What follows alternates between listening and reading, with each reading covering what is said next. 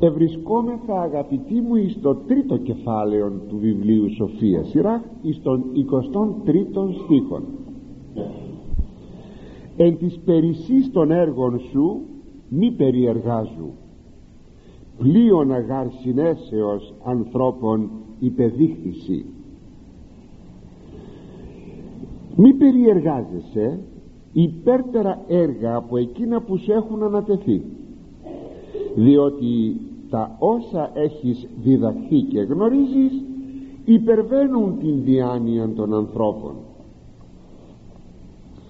Η αλήθεια είναι ότι ο στίχος αυτός είναι λίγος σκοτεινός επειδή βέβαια είναι και μετάφρασης εκ του εβραϊκού και δεν έχει πολύ σαφήνεια. Ίσως ο στίχος αυτός να εννοεί το εξής ότι ο άνθρωπος δεν πρέπει να εξέρχεται των ορίων των δυνατοτήτων του και που τα όρια τα έχει οριοθετήσει ο ίδιος ο Θεός. Δεν πρέπει να βγαίνει. Εκεί που σε έβαλε ο Θεός εκεί θα μείνεις. Είναι χαρακτηριστικό ότι όταν ο Θεός έβαλε τον Αδάμι στον παράδεισο έβαλε όρια στον παράδεισο. Όλη η γη δεν είναι το παράδεισος αλλά είναι το μόνο ένα τμήμα της γης και αυτό μικρό το οποίο σαφώς καθορίζεται από την Αγία Γραφή ότι ήταν ανάμεσα σε τέσσερα ποτάμια. Εις τον Τίγρητα μεταξύ του Τίγρητος και του Εφράτου και του Γεών και του Θησών αυτός ο Γεών και ο Θησών πιθανότατα είναι ε, παραπόταμοι των ποταμών αυτών εις τρόπον ώστε να περικλείεται ένα κομμάτι γης μέσα σε αυτή την περιοχή. Αυτά ήταν τα όρια του παραδείσου. Και ο Θεός λέγει έπλασε τον άνθρωπο κούλαβον από της γης δηλαδή έξω από τον παράδεισον χούλαβον και όταν τον δημιούργησε τον πήρε και τον έβαλε εις τον παράδεισον. Και εκεί εις τον παράδεισον του είπε να υπάρχει και να διαιτάται εάν έβγαινε από τα όρια του παραδείσου θα είναι το προζημίον του. Δεν έπρεπε λοιπόν να βγει. Είναι σαν να λέμε πως να το πούμε το λέμε να ξεχάστε τον αρχαίον παράδεισο ξεχάστε τον και να το πούμε σαν λαϊκή έκφραση. Ποιος μπαίνει στον παράδεισο και θέλει να βγει; Ποιος θέλει να βγει από τον παράδεισο δεν έπρεπε λοιπόν ο Αδάμ να βγει από τον παράδεισο βεβαίως βγήκε από τον παράδεισο γιατί; Διότι υπερεύει τα όρια του παραδείσου. Ξεπέρασε τα όρια του. Βεβαίως θα μου πείτε ο Θεός εξεδίωξε τον Αδάμ από τον παράδεισο ναι ο παράδεισος αρχικά ήταν μέσα στην καρδία του Αδάμ. Υπερεύει τα όρια του στην καρδία του παραδείσου και φυσικά σαν αποτέλεσμα ήταν να χάσει και τον άλλον τον αισθητών παράδεισων ο οποίος και τον περιέβαλε. Ώστε λοιπόν ο Θεός βάζει όρια. Όριο θετή να δούμε τι είναι αυτά τα όρια. Λέγει ο Άγιος Γρηγόριος ο θεολόγος στον πρώτον θεο, θεολογικών του λόγων ίσο των ημετέρων όρων φιλοσοφόμεν το ρήμα φιλοσοφός στους πατέρες δεν έχει την έννοια της φιλοσοφίας αλλά την έννοια της θεολογίας απλώς σας το λέγω επειδή χρησιμοποιείται εδώ και οι λέξεις ώστε λέγει εντός των δικών μας όρων των ανθρωπίνων ορίων ίσο μέσα δηλαδή έμθεν των ορίων των ανθρωπίνων εκεί να φιλοσοφούμε εκεί να θεολογούμε εκεί να συζητούμε εκεί να βρισκόμαστε σας παρακαλώ αυτόν, τον, αυτή τη μικρή φρασούλα του Αγίου Γρηγορίου μην την ξεχάσετε. Όσοι έχετε την δυνατότητα να ενθυμίστε θα την ξαναπώ πάλι. Ίσο ε σίγμα ωμέγα ίσο των ημετέρων όρων φιλοσοφόμεν και για να δούμε ποια είναι αυτά τα όρια τα οποία θέτει ο Θεός και σχολιάζει ο Άγιος Γρηγόριος πρωτίστως είναι τα όρια της διανοίας υπάρχει ο ελευθεριασμός της σκέψεως. Όχι η ελευθερία αλλά ο ελευθεριασμός της σκέψεως. Δηλαδή όταν η διάνοια του ανθρώπου θέλει να κινηθεί παραπέρα από εκείνο το οποίο ο Θεός έχει ορίσει. Και ο Αδάμ είχε μία αληθή απλότητα όταν του είπε ο Θεός βλέπεις αυτόν τον καρπόν; Τούτου του δένδρου δηλαδή τους καρπούς τούτου του δένδρου συγκεκριμένο δένδρο δεν θα δοκιμάσεις έρχεται ο διάβολος και του λέγει η δοκιμή του καρπού του δένδρου τούτου παρέχει την θέωση παρέχει ε, ανίποτα πράγματα. Παρέχει ε, πράγματα που δεν τα έχεις δοκιμάσει Αδάμ ποτέ. Αν ήξερες τι σημαίνει να δοκιμάσεις αυτόν τον καρπόν θα γίνεις Θεός καημένα ο Θεός είπε δεν θα δοκιμάσεις. Θα είσαι εις τα όρια που σε έχω βέβαια άφησε να νοηθεί ότι ο, ο, ο διάβολος άφησε να νοηθεί ότι ο Θεός φθονούσε τον Αδάμ. Και του είπε να μην δοκιμάσει ενώ φυσικά ξέρουμε πολύ καλά ότι δεν ήταν θέμα φθόνου ήταν θέμα αγάπης διότι ο Αδάμ υπερεύαινε τα όρια του τα όρια της κατασκευής του πρώτα πρώτα και τα όρια των δυνατοτήτων του των διανοητικών θα απέβαινε θα κατέληγε να είναι δυστυχής από αγάπη λοιπόν ο Θεός του είπε δεν θα δοκιμάσεις για να μην σας πω κι άλλο και το έχω σημειώσει ότι τελικά θα εδοκίμαζε ο Αδάμ όταν ορίμαζε εις την αρετή θα εδοκίμαζε από τον καρπόν της γνώσεως και θα έφτανε σε μια πολύ μεγάλη γνώση όταν θα είχε σταθεροποιηθεί στην αγιότητα όπως ακριβώς ένα μικρό παιδάκι βεβαίως προορίζεται να μάθει πολλά πράγματα αλλά δεν μπορεί όμως τώρα που είναι μικρό να τα ξέρει όλα. Δεν μπορούμε να του βάλουμε στα χέρια ένα κουτί σπίρτα και να του πούμε κράτα τα σπίρτα αυτά και ξέρεις τι γίνεται. Άμα βγάλουμε ένα σπίρτο και το σύρωμε επάνω στο, στο κάλυμα ε, αμέσως θα δεις φωτιά και αφήσουμε το παιδί με τα σπίρτα στα χέρια. Τι θα γίνει; Θα βάλει φωτιά στο σπίτι. Πιθανότατα θα καεί και αυτό. Και όμως αγαπητοί μου το κουτί με τα σπίρτα προορίζεται να χρησιμοποιηθεί από το παιδί πότε; Όταν θα μεγαλώσει, όταν θα οριμάσει όπως ο μεγάλος χρησιμοποιεί το κουτί με τα σπίρτα. Έτσι και εδώ βιάζεται ο, ο Αδάμ. Έρχεται ο διάβολος τον ευγάζει από την εγχριστό απλότητα του νου. Ποια είναι αυτή η εγχριστό απλότης του νου. Μου το είπε ο Θεός. Δεν πολύ πραγμονώ τίποτα περισσότερο από εκείνο το οποίο μου είπε ο Θεός. Αν πολύ πραγμονήσω περισσότερο τότε αποκαλύπτω την υπερηφανιά μου. Την υπερηφάνεια παρακαλώ της διανοίας μου και έτσι έρχεται ο διάβολος να υποβοηθήσει που τελικά να χάσω ε, τον παράδεισον.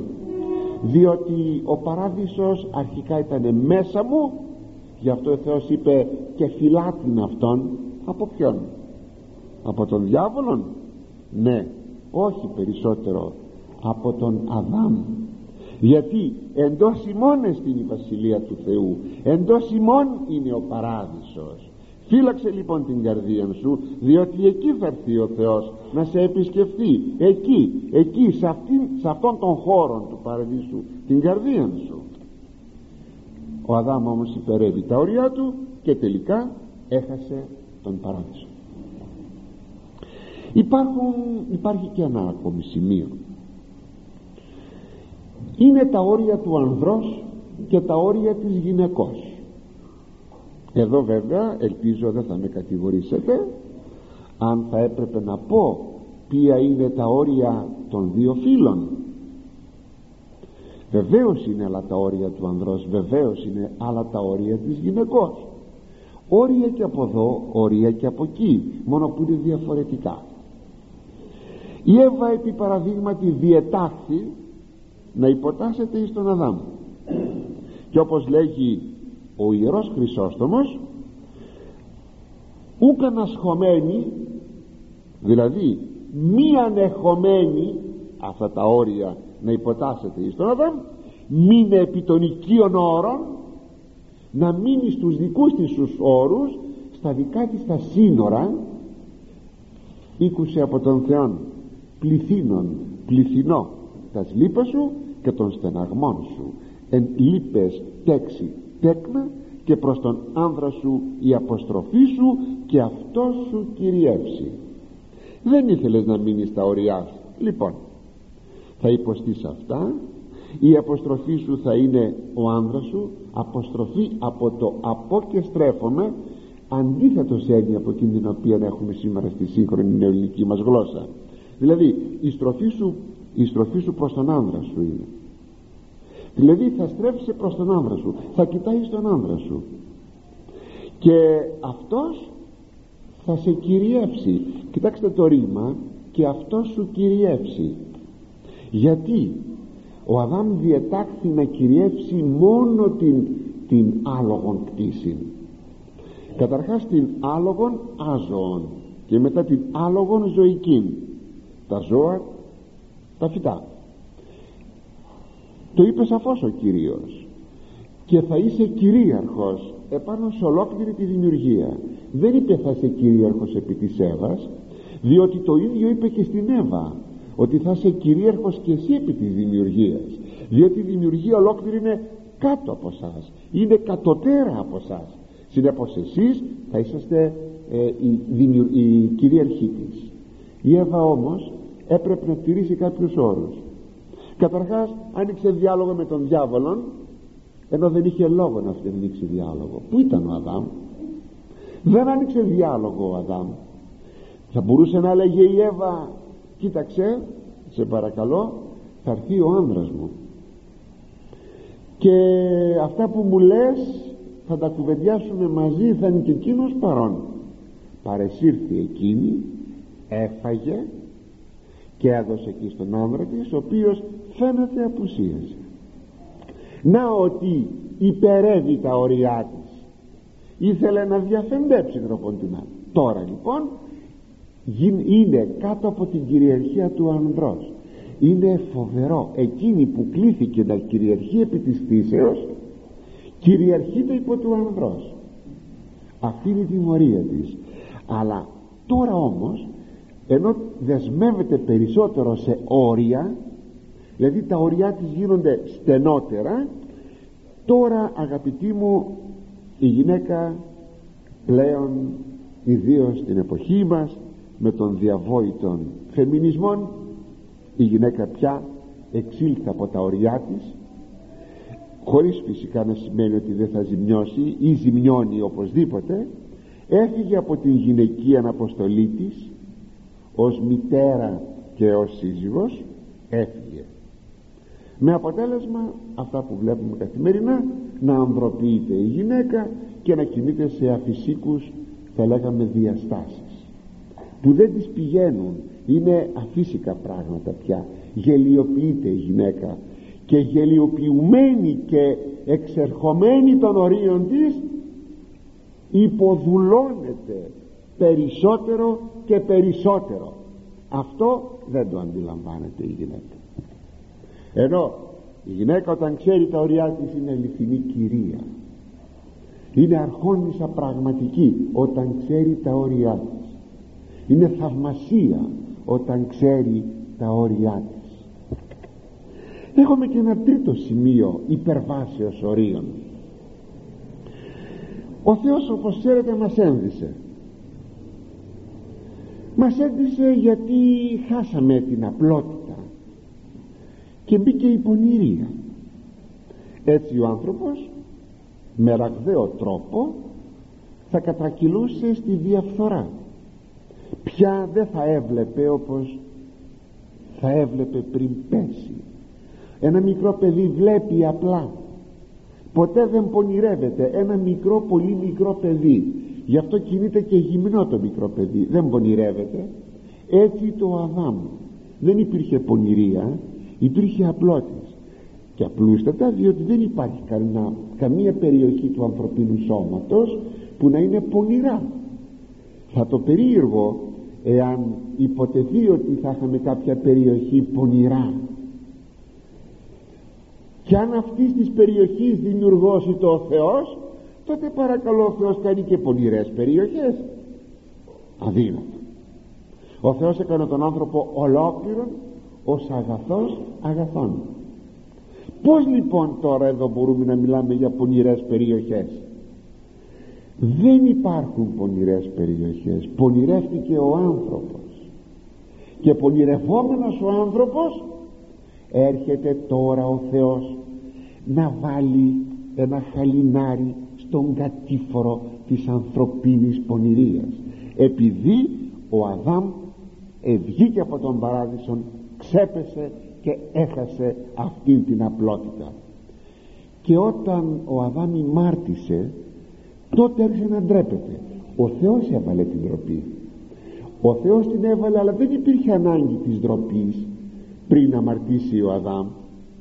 Η ανάγκη της ντροπής χρειάστηκε από τη στιγμή που αμάρτησε ο Αδάμ και μόλις ο Αδάμ αισθάνθηκε σκήνη για τη γύμνωσή του σπέβδει ο Θεός και ενδύει τον Αδάμ και την Εύα τους έκανε λέγει δερματίνους χιτώνας πριν όμως ο Θεός ενδύσει τον Αδάμ ο ίδιος κινούμενος ντύθηκε πρόχειρα με φύλαση εκείνης τι σημαίνει αυτό; Σημαίνει ότι από τον καιρό που πέσαμε ντυθήκαμε.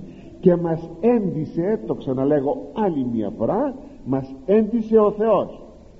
Ο γυμνισμός δε των ημερών μας είναι η υπέρβαση των όρων δηλαδή των ορίων που ο Θεός έβαλε. Ο Θεός λέγει σε ντύνω για τους λόγους που εξηγήσαμε εσύ ο άνθρωπος λες όχι εγώ θα βγάλω τα ρούχα που μου βάζει ο Θεός και θα περπατάω γυμνός. Υπέρβασης όρων. Τα αποτελέσματα είναι γνωστά. Είναι γνωστά. Τέταρτον σημείο. Είναι η υπέρβαση στο χώρο του πολιτισμού. Βέβαια ο άνθρωπος θα χρησιμοποιούσε τώρα το νου του για να βελτιώσει τη ζωή του σε αυτή την κοιλάδα του κλαθμόνος σε αυτή τη γη η οποία θα ήταν πλέον ένας τόπος εξορίας. Χάνοντας τον παράδεισο ο Αδάμ ε, ε, θα το σημειώσω άλλη μία φορά γιατί σας το έχω πει πολλάκις. Ουδέποτε θα χρειάζεται ανάπτυξης πολιτισμού όταν ο άνθρωπος δεν έπεφτε στην αμαρτία ο πολιτισμός είναι προϊόν του μεταπτωτικού ανθρώπου γι' αυτό και στη Βασιλεία του Θεού δεν έχουμε ανάγκη πολιτισμού. Καθόλου δεν έχουμε ανάγκη πολιτισμού. Εξάλλου και αυτό το ντύσιμο το ότι ο Θεός δημιούργησε χιτώνες έκανε χιτώνες, έραψε χιτώνες και ο Αδάμ αμέσως έσπευσε να βάλει φύλλα σικιάς είναι δείγμα πολιτισμού. Και μάλιστα η ύφανσης είναι μία επινόησης αρχαιοτάτη γιατί ο άνθρωπος αισθάνθηκε την ανάγκη να καλύψει τη γυμνωσή του. Ε, και ακόμη αυτήν την ε, κάλυψη να την εξοραίσει. Γι' αυτό και έχουμε όχι απλώς ένδυση αλλά και εξοραϊσμένη ένδυση. Θα το δείτε αυτό στους αγρίους της Αφρικής ή της Αυστραλίας ή της Νοτιού Αμερικής που όχι απλώς μπορεί να βάλουν προβιές αλλά στολίζουν αυτά τα πράγματα. Άλλο τώρα ότι για μας είναι τερατώδης αυτή τερατώδης αυτός ο, ο στολισμός. Πάντως όμως είναι στολισμός. Θα βάλουν χαλκάδες θα βάλουν φτερά θα βάλουν παράξενα και περίεργα πράγματα ακριβώς γιατί προσπαθούν να καλοπίσουν παραπάνω από εκείνο που έχουν σαν ανάγκη γιατί ο άνθρωπος εμφύτως έχει μέσα του την αίσθηση του ωραίου της τέχνης. Συνεπώς εδώ τώρα ο άνθρωπος προσπαθεί να βελτιώσει τη ζωή του. Αλλά τι φτιάχνει; Φτιάχνει ένα οικοδόμημα που λέγεται Ήργος της Βαβέλ είναι το πρώτο έργο μεγαθύριων το οποίο αποτελεί υλικών σημείων αναφοράς και αφετηρίας του ανθρωπίνου γένους. Το είπαν οι ίδιοι άνθρωποι.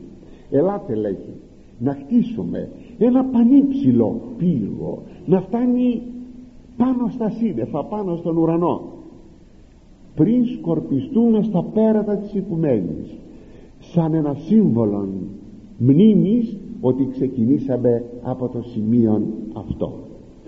Αλλά το σημείο αφετηρίας αγαπητοί μου δεν είναι ένα μεγαθύριον. Δηλαδή κάτι που αντιπροσωπεύει τον πολιτισμό. Γι' αυτό ο Θεός έδωσε σύγχυση γλωσσών. Η αφετηρία από την οποία θα ξεκινούσε ο άνθρωπος για να απλωθεί θα ήταν το Πνεύμα του Θεού. Θα ήταν αυτός ο Θεός. Βλέπετε λοιπόν ότι ο πολιτισμός είναι υπέρβασης των ορίων. Βέβαια μέχρι σε ενός βαθμού επιτρέπεται ο πολιτισμός. Απόδειξης θα το πάλι μια φορά. Η ένδυση που έκανε ο Θεός πρωτοπλάστος αυτό είναι στοιχείο πολιτισμού. Και ο Κύριος μας φόρεσε χιτώνα ο οποίος υφάνθηκε σε κάποιον αργαλιό. Χρησιμοποίησε ποτήρια, πιάτα. Εκάθισε σε τραπέζι και ανάκλυντρα αυτό είναι στοιχεία πολιτισμού. Αλλά ο πολιτισμός δεν πρέπει να ξεπεράσει κάποια επιτρεπόμενα όρια. Αν τα ξεπεράσει στο τέλος γίνεται βραχνάς και καταδίκη του ιδίου του ανθρώπου. Μπορούμε να πούμε αγαπητοί μου ότι αυτή η υπέρβαση του πολιτισμού έγινε και σημειώθηκε για πρώτη φορά στην παγκοσμία ιστορία στον 20ο αιώνα. Ο 20ος αιών σημειώνει κατά έκτυπων τρόπων αυτήν την υπέρβαση του πολιτισμού και ειδικότερα του λεγόμενου τεχνικού πολιτισμού που ο άνθρωπος μπροστά του πια αρχίζει να οχριά, να τρέμει, να φοβείται και να αισθάνεται ότι χάνεται μπροστά του. Δηλαδή μπροστά στα έργα των ιδίων του των χειρών. Υπάρχει και ένα πέμπτο σημείο υπερβάσεως. Ο καταναλωτισμός είναι μια υπέρβαση. Ο Θεός μας είπε να τρώγουμε και να πίνουμε. Είπε στον Αδάμ όλοι οι καρποί του παραδείσου είναι δικοί σου. Ευλόγησα τους καρπούς όλα είναι δικά σου πρόσεξε όμως. Μη υπερβείς τα ωριά σου πια την ικανοποίηση των αισθήσεών σου κατά, κατά τρόπον που θα υπερβαίνει το σωστό, το φυσικό, το λογικό. Εκείνο που εγώ ορίζω πόσο χωράει το στομάχι σου; Χωράει τόσο. Μη φας παραπάνω γιατί τα τυχώματά του θα διαραγούν. Πόσο μπορείς να πιείς αντιστοίχως μη πιείς παραπάνω. Πρόσεξε έχεις όρια. Εξάλλου σου έκανα ένα στομάχι για να σου θυμίζει ότι έχεις όρια. Εδώ ο άνθρωπος τι κάνει; Κάνει μια υπέρβαση και έχει αυτόν τον υπερκαταναλωτισμό γιατί θα μου πείτε το μεγάλωσε το στομάχι του. Έβαλε καλαπόδια και το μεγάλωσε το στομάχι του το τάνισε. Όχι. Τρώει κατά τέτοιον τρόπον.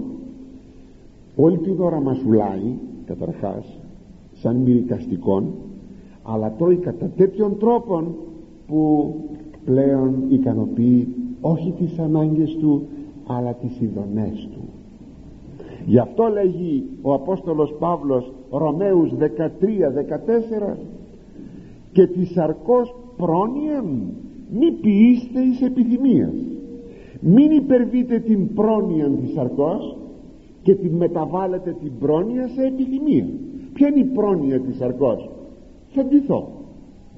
Θα φάγω. Θα πιω. Θα κοιμηθώ.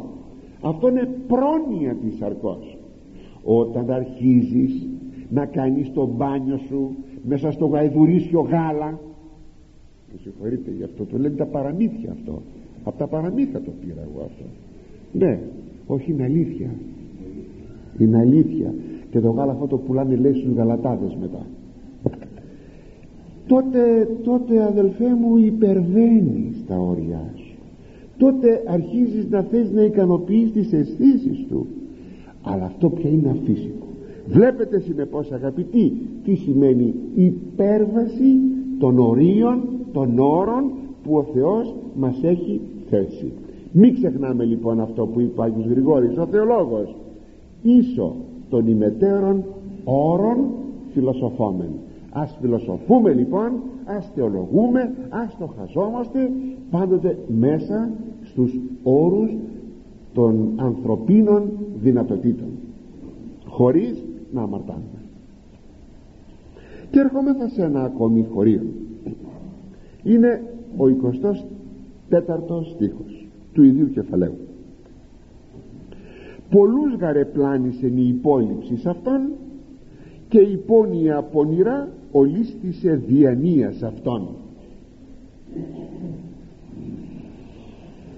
πάλι θα θα θυμίσω όταν μελετάτε την Αγία Γραφή ιδίως στην Παλαιά Διαθήκη όταν βλέπετε πολύ γνωστές μας και σύγχρονες λέξεις δεν έχουν πάντα την έννοια που είχαν τότε που γράφηκαν.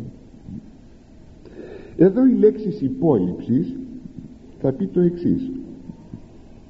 Είναι από το υπολαμβάνω και υπολαμβάνω θα πει εκεί που σταματάει κάποιος το λόγο του αρχίζω εγώ. Υπολαβών των λόγων. Εκείνος ο οποίος τέλειωσε ένα λόγο μια κουβέντα ο απέναντί μου κουβεντιάζει. Και εκεί που σταμάτησε εγώ συνεχίζω. Συνεπώς. Η έννοια τώρα. Η έννοια είναι ότι εγώ τώρα προχωρώ πιο πέρα από εκείνο που μιλούσε προηγουμένως. Άρα. Πολλούς γαρεπλάνησεν η υπόλοιψη σε αυτόν θα πει γιατί πολλούς πλάνησε όταν πήγανε πιο πέρα από εκείνο που είχαν προηγουμένως. Αυτό σημαίνει. Εξάλλου αυτό το γάρ εξηγεί προφανώς τον προηγούμενο στίχο. Και ακριβώς αυτό είναι δηλαδή είναι μια προέκταση του προηγουμένου στίχου που ήδη αναλύσαμε. Και όταν λέγει υπόνοια πονηρά τι θα πει υπόνοια πονηρά υπόνοια είναι υπόθεση ή θα λέγαμε ακόμα η θεωρία την οποία μπορεί κανείς να αρχίζει να πλάθει και να σερβίρει. Και υπόνοια πονηρά θεωρία πονηρά βιοθεωρία, κοσμοθεωρία ολίσθησε διανοίας αυτών. Έκανε το νου τους να γλιστρήσει. Για να το δούμε αυτό. Δηλαδή η έννοια του όλου στίχου είναι ότι η περηφάνεια και η αλαζονία του ανθρώπου που η επιθυμεί να υπερβαίνει τα ωριά του δημιουργεί υποθέσεις επί διαφόρων ζητημάτων της ζωής ας πούμε του βίου αλλά να είναι εσφαλμένες και να είναι και επικίνδυνες με αποτέλεσμα την πλάνη. Ίσως μια τυπική περίπτωση δεν είναι η θεωρία της εξελίξεως. Πως και γιατί; Αν υποτεθεί ότι θέλουμε να εξηγήσουμε κάτι στη φύση ο άνθρωπος θα λέγαμε εκ του θέλει να ερμηνεύσει δεν μπορεί όμως πάντα να ερμηνεύσει και πλάθει ε, μία θεωρία. Δηλαδή πλάθει ε, μία, μία άποψη ερμηνευτική. Άραγε πως να συμβαίνει αυτό. Λέει κάτι που βλέπει μέσα στη φύση. Ένα θα πρέπει να συμβαίνει εκείνο και εκείνο να πέφτει το μήλο από τη μιλιά. Πως έπεσε το μήλο από τη μιλιά; Γιατί να πέσει προς τα κάτω και να μην πάει προς τα πάνω. Κάτι λοιπόν πρέπει να συμβαίνει και αρχίζει και ανακαλύπτει ότι υπάρχει κάποια βαρύτης δηλαδή κάποια έλξης αυτό θα πει βαρύτης κάποια έλξης που υπάρχει κάπου στη γη. Α, στο κέντρο της γης. Αλλά πρώτα θέτει το ερώτημα. Μετά αρχίζει να δίνει μια ερμηνεία με το μυαλό του. Προσπαθεί να επαληθεύσει αυτήν την θεωρία του την ερμηνεία και αν επαληθεύει στηριζομένη πάντα σε ένδειξεις και αν επαληθεύει πλήρως τότε βεβαίως πια είναι μια επιστημονική απόδειξη. Αν δεν επαληθεύει αλλά μένει μόνο σε ένδειξεις παραμένει μια θεωρία. Προσέξτε τώρα εδώ. Εδώ τώρα θέλω να προσέξετε κάτι πολύ σημαντικό.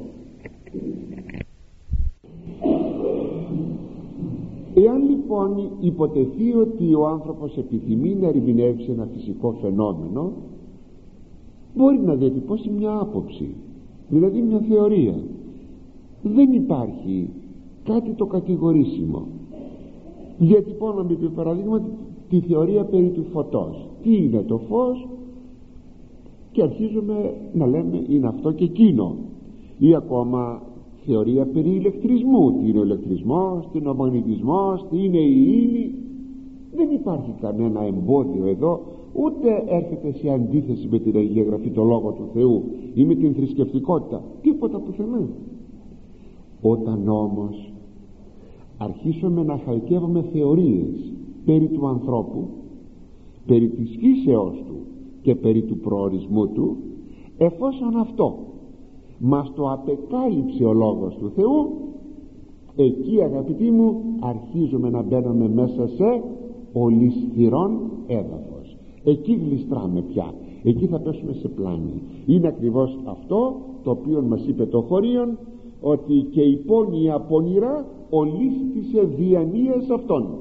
Δηλαδή έχουμε τη διατύπωση της θεωρίας της εξελίξεως ότι ο άνθρωπος κατάγεται από ε, άλλους οργανισμούς κατωτέρους ξεκινάμε από έναν μικρό οργανισμό φτάνουμε από την αμοιβάδα φτάνουμε σε ένα μονοκύτταρο δηλαδή οργανισμό φτάνουμε στον πίθηκο και από εκεί στον άνθρωπο αυτό είναι μια θεωρία. Αλλά δεν μπορούμε να υπούμε όμως αυτό το πράγμα ότι είναι και σωστό. Καταρχάς όσο από επιστημονικής πλευράς επειδή έγινε πάρα πολύ θόρυβος στις μέρες μας εγώ δεν θα μείνω σε τίποτα από αυτά που υπόθηκαν είναι φανερό ότι πρόκειται περί θεωρίας και δεν μπορεί φυσικά αυτό το πράγμα να σταθεί από επιστημονικής πλευράς. Αλλά μας απεκάλυψε ο Θεός ποιος είναι ο άνθρωπος. Ότι δεν κατάγεται από τον πίθηκο ότι είναι άμεσον δημιούργημα του Θεού ότι έχει ψυχή και σώμα όχι μόνο σώμα ότι η ψυχή του είναι πνευματική δεν είναι ενέργεια υλική και ότι ο προορισμός του είναι η θέωσης. Αφού αυτά μου τα λέγει εξ αποκαλύψεως ο Θεός όταν έρθει η θεωρία αυτή αυτή είναι πράγματι ένα ολίσθημα ένα γλίστριμα της διανοίας ακόμα η αυτόματος γέννησης ότι από την νεκρά νύλη ο άνθρωπος βγήκε από εκεί και άρχισε να παίρνει ζωή. Δηλαδή η ζωή ξεκίνησε από την, ε, από την νεκρά ύλη αυτομάτως χωρίς επέμβαση Θεού Δημιουργού. Και αυτό προσκρούει. Διότι ο Θεός είπε να γίνει αυτό να γίνει εκείνο. Και ό,τι έγινε δεν έγινε ερήμην Θεού Δημιουργού. Δεν έχουμε δηλαδή την τύχη έχουμε Θεών Δημιουργών. Όλες αυτές αγαπητοί μου οι θεωρίες αναφυσβήτητα είναι επικίνδυνες. Γι' αυτό θα πω άλλη μία φορά το αποτέλεσμα είναι και η πόνοια πονηρά ολίστησε διανοίας αυτών δηλαδή η πλάνη του νου. Και ερχόμεθα εις τον επόμενο στίχο τον 25ο κόρας μη έχουν απορρίσεις φωτός. Γνώσεως δε άμυρος ον μη επαγγέλου εάν δεν έχεις μάτια δεν βλέπεις το φως αν δεν έχεις γνώση μην εμφανίζεσαι ως, ως σοφός αφού δεν έχεις γνώση. Εδώ πρόκειται περί της ταπεινώσεως της διανοίας θα σας παρακαλέσω πάρα πολύ προσέξτε αυτό το χωρίο. Θα μου πείτε υπάρχει και η περηφάνεια της διανοίας υπάρχουν πολλοί, πολλές θα λέγαμε πτυχές της ανθρωπίνης ζωής και έρχεται η περηφάνεια να εγκαθιδρυθεί στην κάθε μια πτυχή της ανθρωπίνης υπάρξεως και ζωής. Έτσι μπορούμε να μιλάμε για ταπείνωση της διανοίας συγγνώμη, η περηφάνεια της διανοίας η περηφάνεια του σώματος η περηφάνεια του βίου που λέγεται και αλαζονία του βίου η περηφάνεια της καρδίας όλες αυτές είναι πλευρές που εκφράζεται εμφανίζεται η υπερηφάνεια. Και πρέπει να το ξέρουμε γιατί πολλές φορές ξέρετε τι λέμε. Δεν είμαι υπερήφανος είμαι ταπεινός. Ναι μπορεί να είσαι υπερήφανο να μην είσαι υπερήφανος στη διάνοια αλλά να έχεις αλαζονία του βίου υπερηφάνεια του βίου ποια είναι η υπερηφάνεια του βίου να μην λες βέβαια ότι είσαι σοφός να μην λες, να μην υπερβαίνεις τα ωριά σου που είναι υπερηφάνεια ως προς το νου σου αλλά να κοιτάζεις όμως να έχεις ένα σπίτι και αυτοκίνητο και επίδειξη και ντύσιμο και τουαλέτες και εμφάνιση στα κέντρα διασκεδάσεων για να επιδειχθείς αυτό είναι η περηφάνεια αλαζονία του βίου όταν ακόμα ξεγυμνώνεται κανείς για να δείξει γιατί πιστεύει ότι έχει ένα ωραίο σώμα. Ω το τραγικό και το κομικό ταυτοχρόνως. Το κομικό τραγικό δηλαδή. Το να έχει κανείς τι να έχει. Ξεπεταγμένες κοιλιές και δεν ξέρω τι. Και να νομίζει πως είναι καλονή και να εμφανίζεται γυμνός. Ταλέπορος που είναι ο άνθρωπος. Φτωχός που είναι ο άνθρωπος. Φτωχός και να νομίζει ότι είναι ωραίος. Όπως ακριβώς είναι και η, η υπερηφάνεια σας είπα ε, της, ε, ε, της καρδίας. Να επιθυμεί κανείς ξέρω να νομίζει ότι μπορεί να είναι και το καθεξής. Επιτρέψατε μου να δούμε μερικά, μερικά σημεία υπερηφανίας της διανοίας διότι εδώ λέγει εάν δεν έχεις μάτια κόρες ματιών δεν θα έχεις φως. Και αν δεν έχεις γνώση μην έρχεσαι να εμφανίζεσαι ότι είσαι σπουδαίος και σοφός. Άρα λοιπόν είναι η υπερηφάνεια της διανοίας προσέξτε. Ένα πρώτο σημείο. Η ασάφεια είναι η υπερηφάνεια της διανοίας ποια είναι η ασάφεια; Όπως τα γνωρίζετε ότι πολλοί ανέκαθεν στην ιστορία. Και στην αρχαία Ελλάδα είχε παρατηρηθεί αυτό και σήμερα υπάρχει. Μερικοί θέλουν να δείξουν ότι είναι σπουδαίοι ότι είναι βαθείς στοχαστές σπουδαίοι σοφοί με την ασάφειά τους.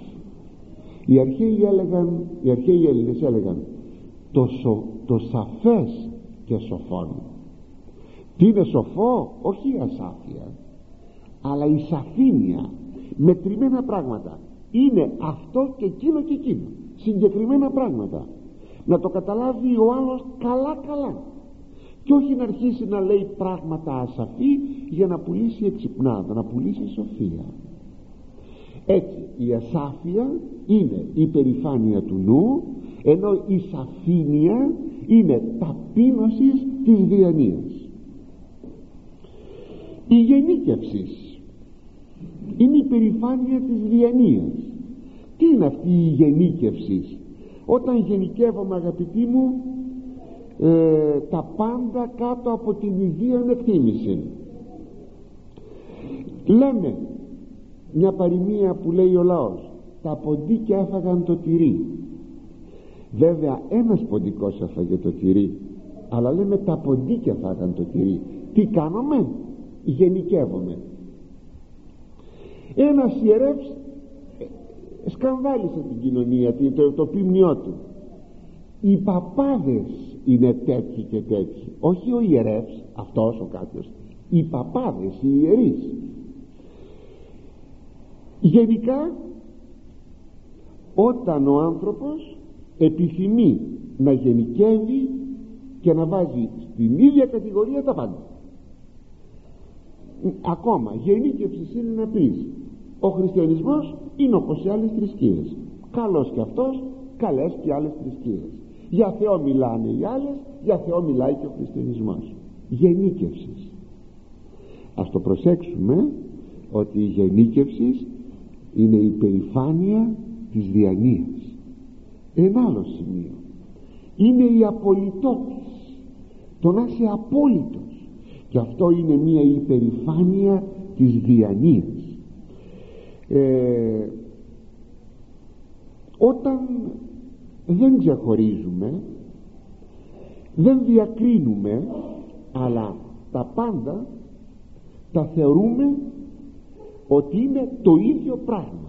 Δηλαδή θέλουμε να μεταφέρουμε μια παλιά εποχή στην εποχή μας μα αυτό το πράγμα δεν είναι δυνατόν γιατί για να μεταφέρω κάτι παλιό στην εποχή μου πρέπει να λάβω μερικές προδιαγραφές σύγχρονες.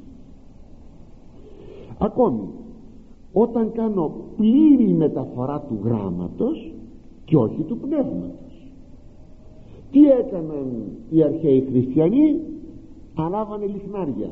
Ε και εμείς θα ανάψουμε λιχνάρια θυμούμε κάποτε όταν βάλαμε ηλεκτρικό διότι πως κανείς θα μπορούσε να κάνει τόσες δουλειές σαν εργοτάξιο μόνο ε χωρίς να έχει ηλεκτρικό. Ακόμα θα ροκανίζαμε ξύλα αγαπητοί μου και θα κόβαμε ξύλα με ένα χειροπρίωνο. Ακόμα θα κόβαμε ξύλα. Δεν θα φτιάχνουμε τίποτα. Το να χρησιμοποιηθεί λοιπόν η ηλεκτρική ενέργεια να φτιάξεις κάτι αυτό είναι μια σύγχρονη προδιαγραφή. Και όμως βρέθηκαν κάποιοι να πούν τι κρίμα βάλατε ηλεκτρικό. Βέβαια γιατί γιατί έχουμε την παλιά εικόνα ότι ο μοναχός δεν χρησιμοποιεί το ηλεκτρικό. Γιατί; Εκείνο το ηλεκτρικό θα είναι εκείνο το οποίο θα καταστρέψει την καθαρότητα της καρδίας. Όταν εγώ απαντώ σε κάποιον ότι μα εγώ δεν βλέπω δεν έχω καλά μάτια δεν έχω καλή όραση εδώ μέρα μέρα μέρα είναι μέρα. Έχω τον ήλιο που λένε στο δωμάτιο στο κελί μου και έχω και λάμπα ε, πορτατίφ να μου φωτίζει τα γραφτά μου για να διαβάσω. Έχω περιορισμένη όραση. Λοιπόν πράγματι μέχρι που να έχουμε ρεύμα είχαμε το λιχνάρι είχαμε το λάμπα αφού δεν έβλεπα εγώ πρέπει να καθίσω να διαβάσω νύχτα για να ετοιμάσω κάποια εργασία.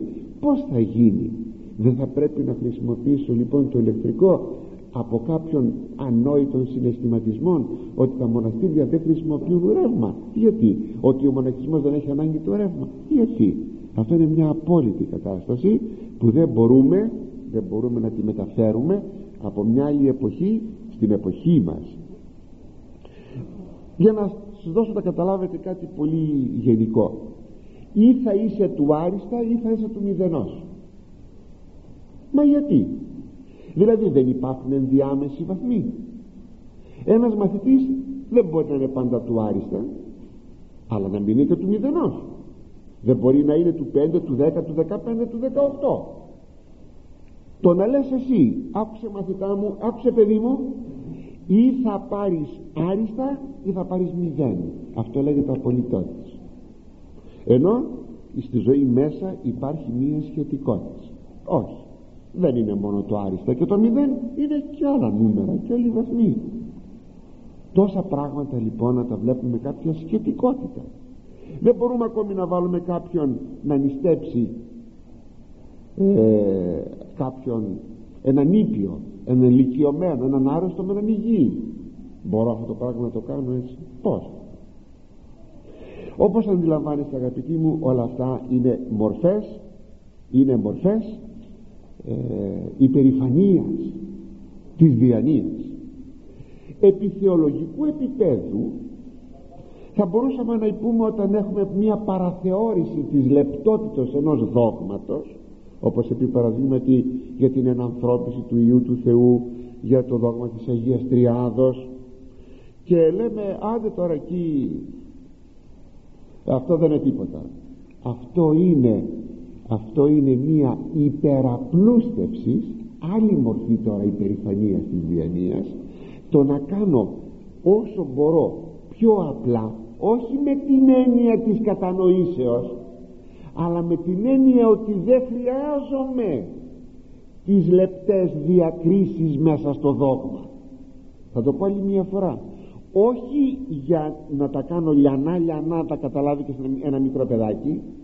Όχι με αυτή την έννοια αλλά με την έννοια ότι τι θα πει ε, αυτό και τι θα πει εκείνο πέτατα αυτά δεν χρειάζονται πάρε ένα απλό πράγμα ο Θεός είναι ένας και τέλειωσε. Ναι ένας είναι ο Θεός αλλά για πρόσεξε αυτή η υπεραπλούστευσης που είναι σας είπα η περηφάνεια της διανοίας επί θεολογικού επίπεδου είναι πολύ φοβερό. Έχουμε όμως και θα λέγαμε και επί πνευματικού επίπεδου υπεραπλούστευση. Τι είναι; Είναι εκείνο που λένε μερικοί καθαρή καρδιά καημένα να έχεις και τα άλλα μην τα προσέχεις πολύ μα πως θα έχω την καθαρή καρδιά εάν δεν προσέχω όλα τα άλλα; Αυτό είναι μια υπεραπλούστευση πνευματικής ζωής. Δεν είναι τόσο απλά τα πράγματα. Ξέρετε πόση γνώση πρέπει να έχω στον, στον αγώνα μου το πνευματικό γνωρίζοντας τις μεθοδίες του σατανά; Λέει ο Απόστολος Παύλος εμείς έχουμε νουν Χριστού και γνωρίζουμε τις μεθοδίες του σατανά όταν τα υπεραπλουστεύσεις αυτά και πεις δεν υπάρχει σατανάς δεν υπάρχει αυτό δεν υπάρχει εκείνο δεν βαριέσαι. Απλός άνθρωπος να είσαι και καθαρή καρδιά. Πως καθαρή καρδιά όμως; Αυτό λέγεται υπεραπλούστευσης. Είναι η περηφάνεια της διανοίας θέλετε ακόμη και επί επιστημονικού επίπεδου υπεραπλούστευσης. Τι είναι η αυτόματος γέννησης που σας είπα προηγουμένως και τι είναι η θεωρία της εξελίξεως; Και αυτό δεν είναι μια υπεραπλούστευσης περί του ανθρώπου. Το να λες έτσι μονοκοντιλιά να λες ότι ο άνθρωπος κατάγεται από τον πίθηκο ο κόσμος ο ψυχικός του η διάνοιά του η φαντασία του τα αισθήματά του η θεολογική του θα λέγαμε έφεση προς το Θεό δηλαδή η έφεσή του. Αυτά πως τα καθαρίζεις τα, τα βγάζεις έξω. Υπεραπλουστεύεις το θέμα άνθρωπος. Και αυτό είναι σας είπα μία υπερηφάνεια της διανοίας. Στον 26ο στίχο ερχόμαστε καρδία σκληρά κακοθήσετε επεσχάτων και ο αγαπών κίνδυνον εν αυτό εμπεσίτε πιστεύω ότι καταλαβαίνετε ότι συνεχίζουμε το περί περηφανίας θέμα. Απλώς βλέπουμε διάφορες πτυχές της περηφανίας ώστε κάπου θα βρούμε τον εαυτό μας. Κάπου θα τον βρούμε. Καρδιά σκληρά στο τέλος θα πάθει ζημιά και αυτός που αγαπάει τον κίνδυνο θα πέσει μέσα σε αυτόν. Ποια είναι η σκληρά καρδιά; Σκληρά καρδία είναι πρώτον η υπερήφανος καρδία. Δεύτερον η άπιστος καρδία. Τρίτον η αμετανόητος καρδία.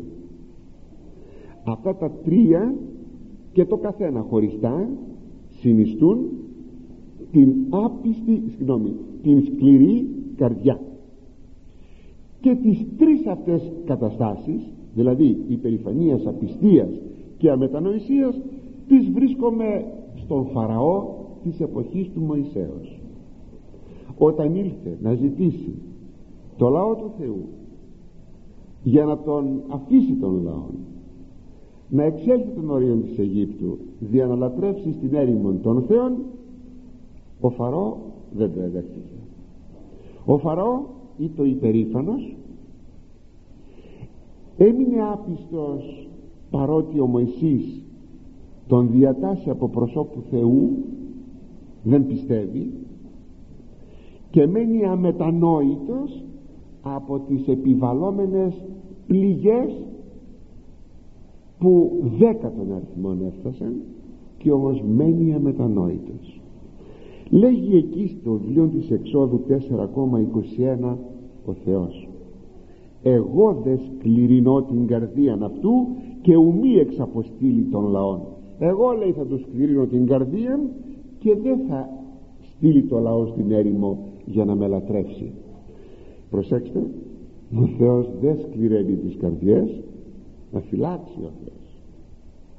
Αυτό σημαίνει εγώ θα επιτρέψω να παραμείνει σκληρή η καρδία του Φαραώ. Θα επιτρέψω. Και πράγματι θα λέγαμε παρέμεινε σκληρός ο Φαραώ αμετανόητος ο οποίος και αποτελεί τύπον του Αντιχρίστου ο Φαραώ.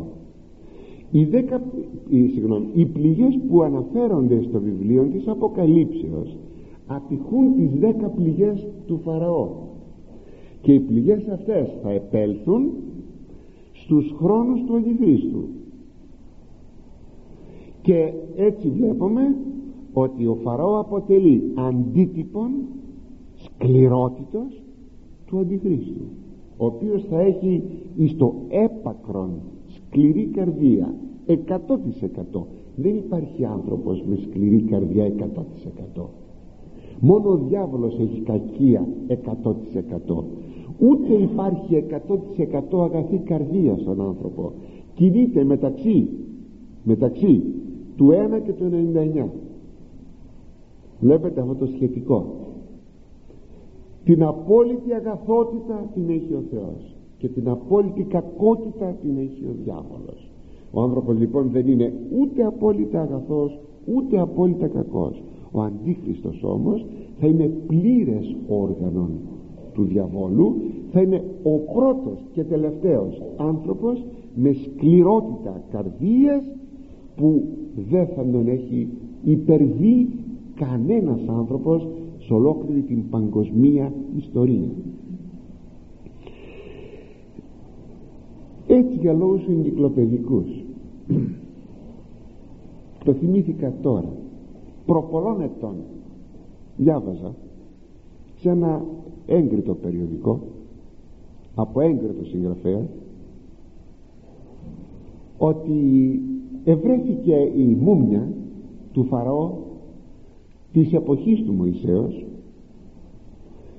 και μάλιστα απεκαλύφθηκε το εξής ότι είναι γνωστό ότι ο Φαραώ επνίγηκε στην Ερυθρά Θάλασσα μαζί με τους ε, στρατιώτες του που πήγαν να κυνηγήσουν από πίσω τους Εβραίους. Ότι έμεινε στη θάλασσα τουλάχιστον 24 ώρες θα έμεινε τουλάχιστον. Τον έβγαλαν βέβαια μετά από τη θάλασσα. Είναι γνωστό ότι ένα σώμα όταν πέσει μέσα σε αδμυρό νερό απορροφά αλάτι όπως ο μπακαλιάρος. Τι κάνει μετά το σώμα αυτό; Αρχίζει να ξερνάει το αλάτι. Δηλαδή να βγάζει το αλάτι. Αγαπητοί μου βρέθηκαν βρέθηκε.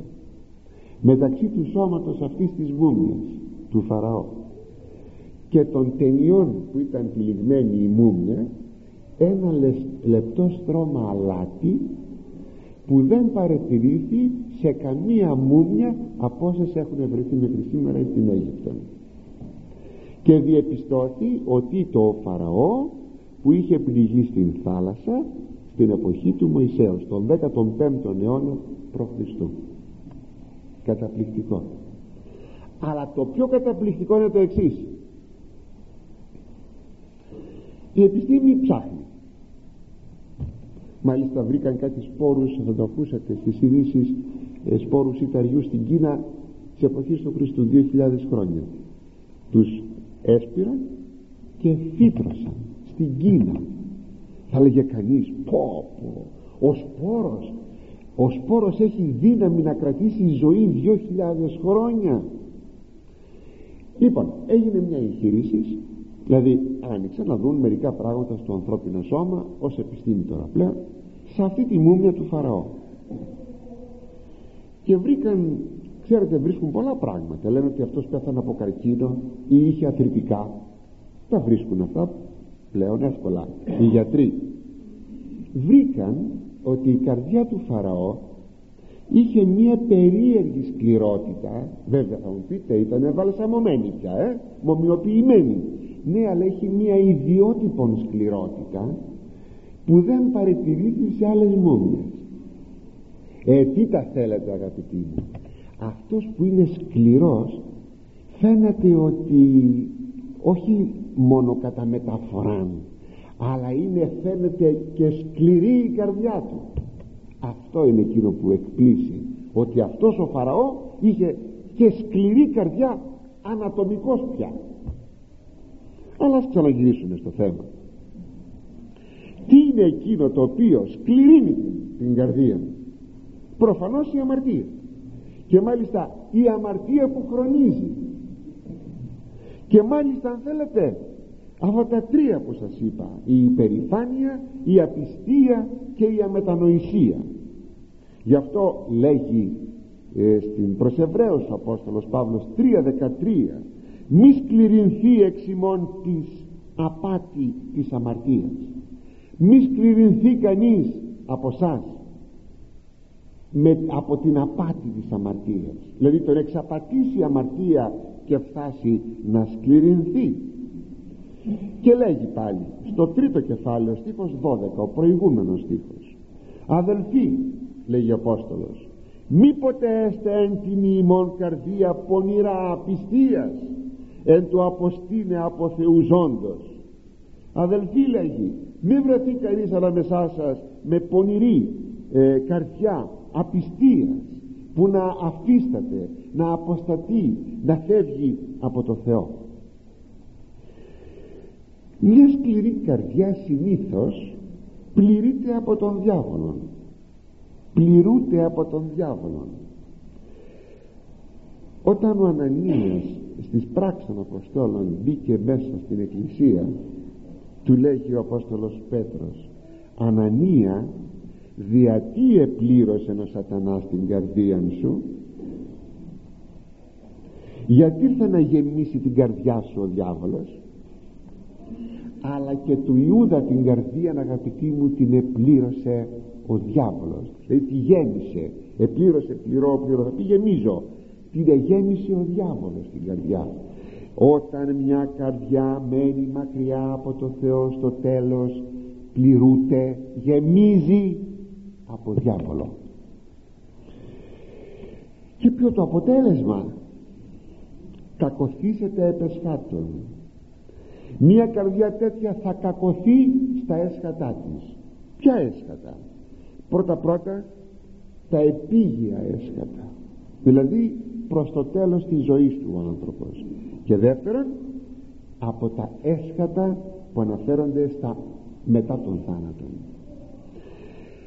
το αποτέλεσμα λοιπόν της καρδιάς του Φαραώ που σας είπα προηγουμένως ήταν να χάσει τη ζωή του στα νερά της ερυθράς θαλάσσης. Αλλά μετά θάνατον όπως και κάθε αμαρτωλός στο τέλος μπορεί να ζημιώσει πάρα πολύ αν παραμένει ένας σκληρός άνθρωπος. Αλλά και μετά θάνατον ακούστε τι λέει στην προς Ρωμαίος ο Απόστολος 2,5 κατά δε την σκληρότητά σου και αμετανόητον καρδίαν θησαυρίζεις σε αυτό οργήν. Εν ημέρα οργής και αποκαλύψεως και δικαιοκρισίας του Θεού ως αποδώσει εκάστο κατά τα έργα αυτού. Τι κάνεις; Να τι κάνεις. Σκληρή η καρδιά σου και αμετανόητη. Ε λοιπόν εκεί μέσα λέγει σε αυτή την καρδιά θησαυρίζεις την οργή του Θεού όταν θα έρθει να κρίνει τον κόσμο την ημέρα εκείνη που θα αποκαλύψει τα μυστικά των καρδιών και θα αποδώσει στον καθένα τα έργα που εργάστηκε. Αυτό κάνεις. Αδελφοί μας προσέξουμε. Ας προσέξουμε μην αφήνουμε να σκληραίνει η καρδιά μας. Μη χρονίζει η αμαρτία μη χρονίζει η αμετανοησία μη χρονίζει η υπερηφάνεια μη χρονίζει η απιστία. Γιατί η καρδιά μας θα μεταβληθεί σε πέτρα. Θα γίνει σκληρή και δεν θα μπορεί πια τίποτα να γίνει με αυτήν. Όπως θα δούμε σε ένα μεθεπόμενο χωρίον ότι τίποτα πια δεν μπορεί να γίνει. Δεν υπάρχει θεραπεία. Γι' αυτό το λόγο ας προσέξουμε. Ας προσέξουμε πάρα πολύ ώστε μόλις εμφανίζεται στον ορίζοντα της καρδιάς στον ουρανό της καρδιάς κάτι από αυτά που τις κληραίνουν να σπέβδουμε γρήγορα να το διαλύουμε ώστε η καρδιά μας να μην είναι πέτρινη και θησαυροφυλάκιον της οργής του Κυρίου την εσχάτην ημέραν αλλά να είναι μια καρδιά θησαυροφυλάκιον της αγάπης και της ειρήνης και της χαράς του Θεού. Αλλά θα συνεχίσουμε